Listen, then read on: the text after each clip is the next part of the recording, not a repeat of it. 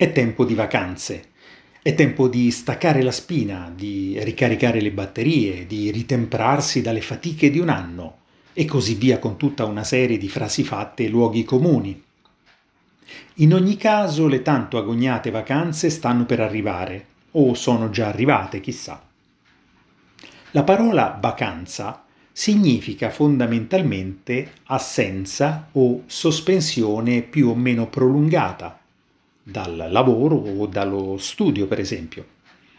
Ecco, la vacanza è o dovrebbe essere il periodo più bello dell'anno e che si associa automaticamente al tempo dedicato ai viaggi o al riposo, al fare tutte quelle attività che tanto ci piacciono e che durante gli altri mesi sono molto difficili, se non impossibili da svolgere ma le vacanze sono spesso sinonimo di compromesso.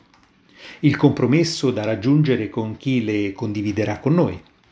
Partner, figli, amici con o senza famiglia, parenti, conoscenti. Insomma, con tutta quella gente che, volente o nolente, potrebbe aggregarsi a noi per allietare ed arricchire con la loro presenza i nostri sacrosanti giorni di ferie. Ed è in queste circostanze che inizia il lungo e complicato lavoro per arrivare alla soluzione che accontenti tutti, o meglio, che rovini il meno possibile il sogno di una vacanza perfetta. Sono trattative lunghe, delicate ed estenuanti. Lavoro che anche un diplomatico internazionale di lunga esperienza eviterebbe sicuramente come la peste. Trovare anzitutto il periodo giusto dove le ferie dal lavoro possano essere prese da tutti e che sia il migliore possibile anche da un punto di vista meteorologico.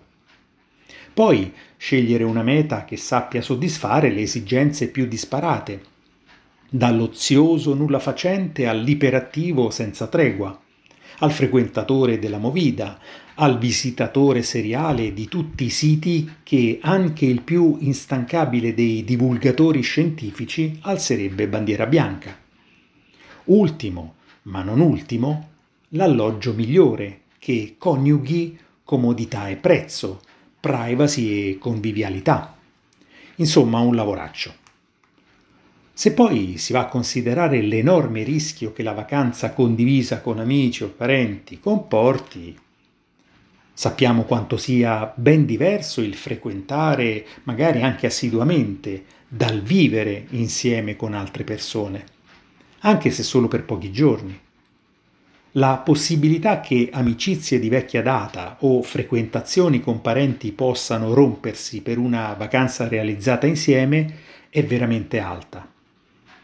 Non sono un matematico, ma l'esperienza, parola elegante che spesso sostituisce il sostantivo vecchiaia, mi induce ad enunciare che il numero crescente dei partecipanti e le infinite variabili legate ai singoli desiderata aumenta esponenzialmente il rischio di una catastrofe totale. Per quel che mi riguarda ho la fortuna di condividere la mia vita con una persona molto affine ai miei gusti ed interessi e laddove questi non coincidano riusciamo comunque a trovare un punto d'incontro. In fondo può essere comunque piacevole o appagante fare qualcosa che non rientri appieno nei nostri interessi, ma che invece faccia felice il nostro o la nostra partner. Anche se non amiamo programmare tutto, l'esperienza di cui sopra ci porta a cercare di prevedere situazioni problematiche e di avere in tasca un piano B sempre pronto in caso di emergenza. Non mi resta che augurare a chi si imbatterà in queste mie parole una buona vacanza, fatta di tutto quello che sia il meglio per voi ma soprattutto che sia un periodo che non si concluda con la frase e anche quest'anno le vacanze sono finite. Per fortuna domani si torna al lavoro. Sono Evaristo Tisci e questo è il mio podcast che si chiama Perché? Ma forse lo cambio.